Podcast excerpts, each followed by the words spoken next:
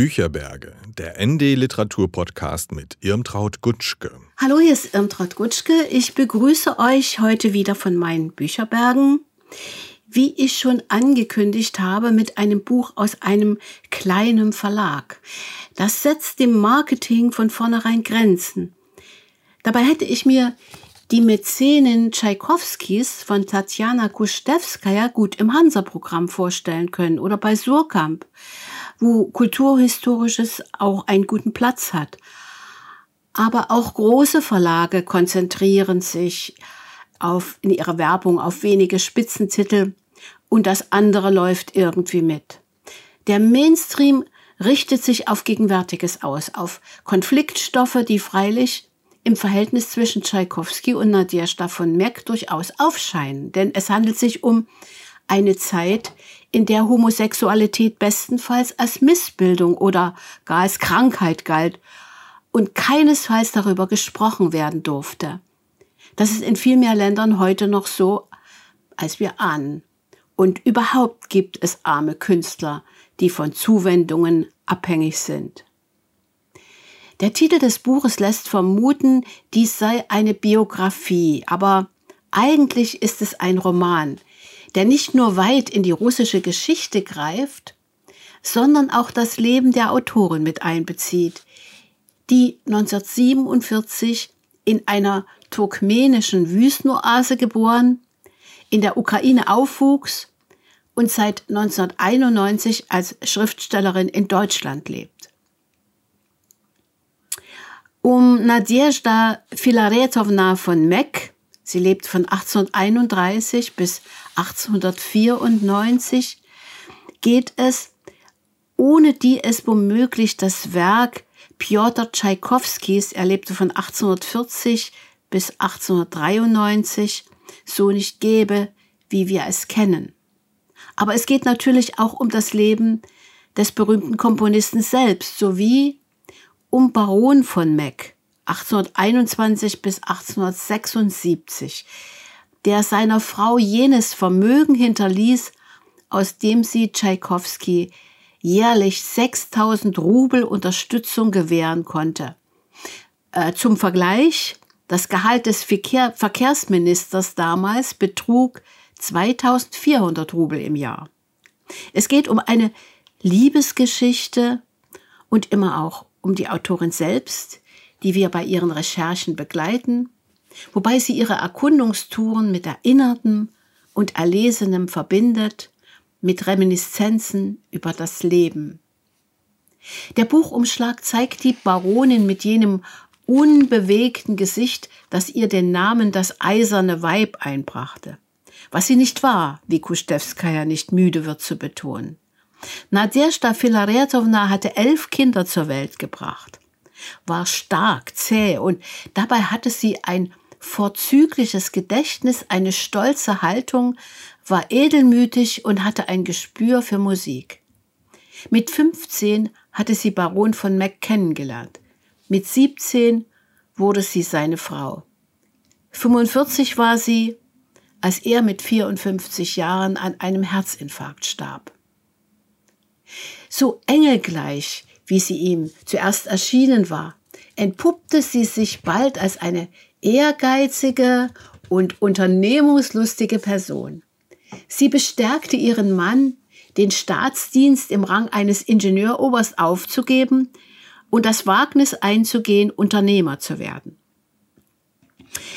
Über Tschaikowski und seine Mäzenin hatte ich früher schon einiges gehört und gelesen, aber über Karl Fjodorowitsch von Meck wusste ich noch wenig. Er stammte aus einem alten baltischen Rittergeschlecht, wie ich jetzt lese, und hat mit dem Bau der Eisenbahnlinie Moskau-Rjasan ein glänzendes Spiel gespielt.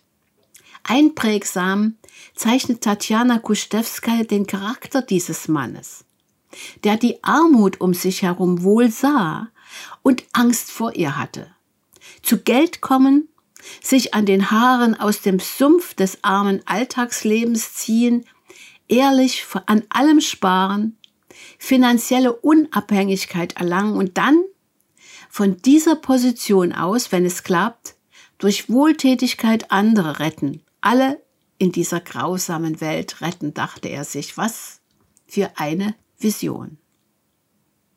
Du weißt, es gibt einen Parameter, nach dem man die Qualität eines jeden Landes bemessen kann. Wie kann man dort Geschäfte machen? Sagt sein Freund Baron Pavel von Derwies zu ihm.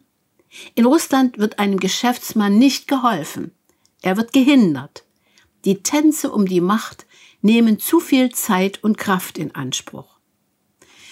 Was für ein Glück, dass 1861 unter Zar Alexander II. ein Vertrauter der beiden zum Finanzminister des russischen Imperiums wurde, Michail Christoforowitsch Reutern, der wie nicht wenige im Staatsdienst ein Deutscher war.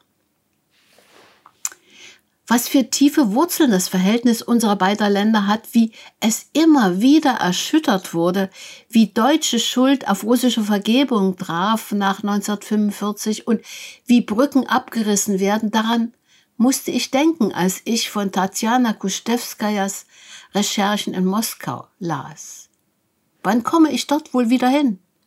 Wenn ich über Istanbul fliege, was teuer ist vielleicht, aber wie wird es mit einem Visum sein? Da Russland ja spiegelbildlich auf die EU-Bestimmungen reagiert, die es nach dem russischen Einmarsch in der Ukraine Russen unglaublich schwer machen, in den Schengen-Raum einzureisen. Tatjana Kustewskaja hat eine Tochter in Moskau, die Künstlerin ist und auch das Titelbild des Buches gezeichnet hat. Wie können sie einander jetzt besuchen? Früher ist sie natürlich oft dort gewesen. Immer wenn ich in Moskau bin, gehe ich zur Buschteschnaya Straße. Nummer 9 schreibt sie. Dort befand sich der berühmte deutsche Club, den der Baron so gern besuchte. Ein vornehmes Haus, 1914 in slawischer Club umbenannt, 1917 in Arbeiterclub, 1939 wurde es zum Zentralhaus für Künstler. Jetzt ist das Gebäude wunderbar restauriert. Für die Autoren sind es Lieblingsstunden, dort im Café, Café Mania zu sitzen und zu beobachten, wie draußen das Moskauer Leben tobt. Wenn wir mit ihr auf eine Zeitreise gehen in die zweite Hälfte des 19. Jahrhunderts, nehmen wir an ihrem Staunen teil, wie ihr immer wieder Zufälle zu Hilfe kamen. So hatte sie als sie noch Dokumentarfilmerin in Moskau war, im Ministerium für Fischwirtschaft zu tun, wo Präsident Jelzin Auszeichnungen überreichte. Da war ihr ein älterer Mann aufgefallen, der ganz hinten im halbdunklen Saal an einer Säule lehnte. Als alle auseinandergingen, war sie zu ihm getreten. Was für ein schöner Palast. Da hatte er ihr erzählt, dass es das Haus des Barons von Meck gewesen war und hatte ihr ein Zimmer gezeigt, in dem sich einst das Boudoir von Nadjeshda befunden hatte. Ein Teil der Korrespondenz mit Tschaikowski dürfte hier entstanden sein. In 14 Jahren haben sie einander 1200 Briefe geschrieben, die in drei dicken Bänden gesammelt sind. Aus einigen von ihnen wird im Buch auch zitiert. Wobei es, wie gesagt, eher eine romanhafte Erzählung ist, in der sich eine Frau in die andere einfühlt und sie dabei lieb gewinnt. Wir sehen Nadjeshda nach dem plötzlichen Tod ihres Mannes durch das große Haus irren. Nervös, reizbar, gewissermaßen zog sie sich in ein inneres Kloster zurück. Das Alter, die Einsamkeit. Daraus rettete sie Tschaikowski und sie rettete ihn, indem sie sein Genie erkannte, als er noch ein bescheidener Professor des Moskauer Konservatoriums war. Mehr noch, als die damalige Musikwelt ihm gleichgültig gegenüberstand oder ihn gar ablehnte. Was für ein beseeltes Erzählen, wie die Autorin Begeisterung wecken kann, wie Musik in Sprache eindringt. Als die ersten Töne erklangen, vergaß ich alle und alles.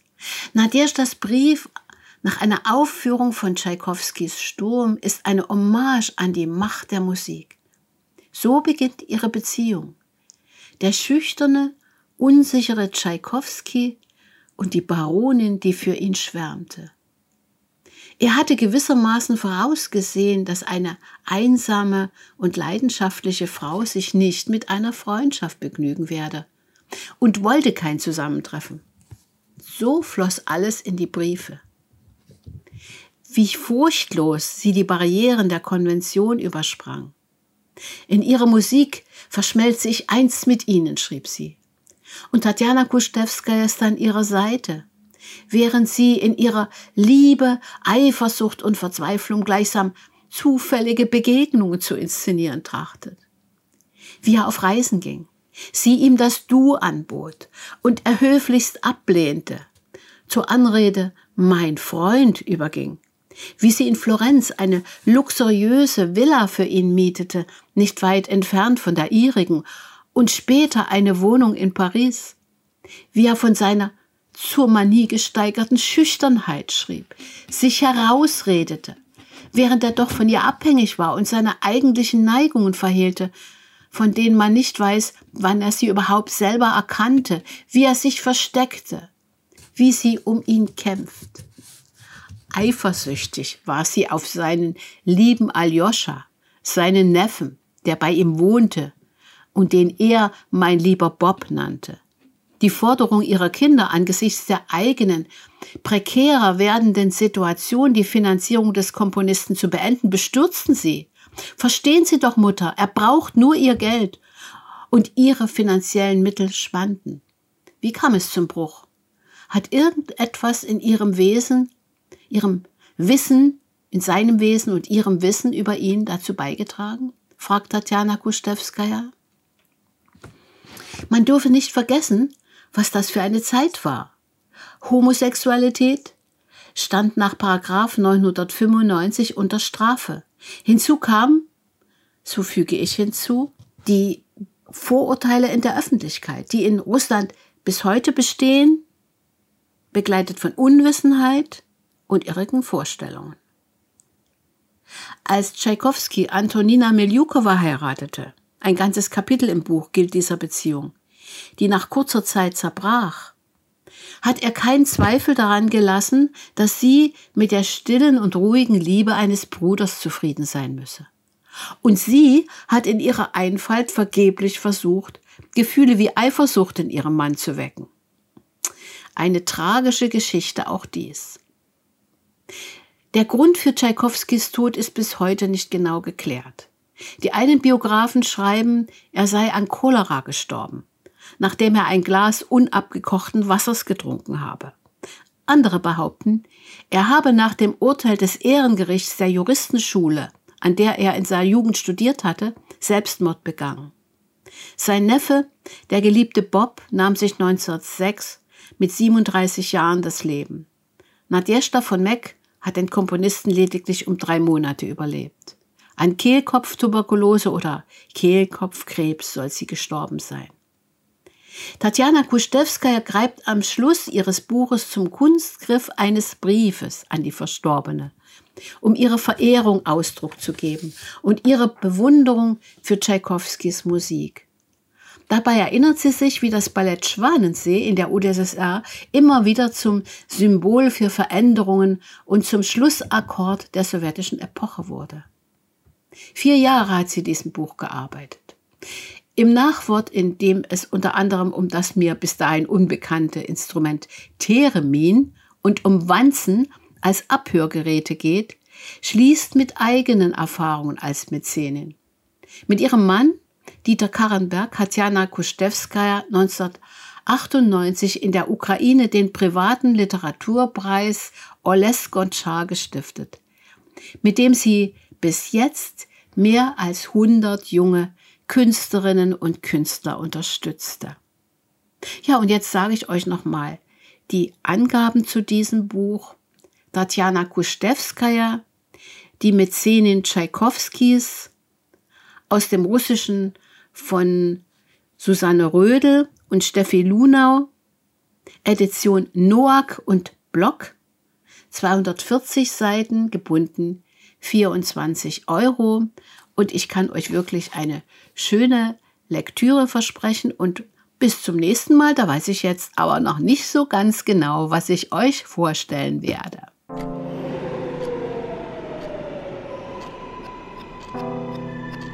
ND Journalismus von links.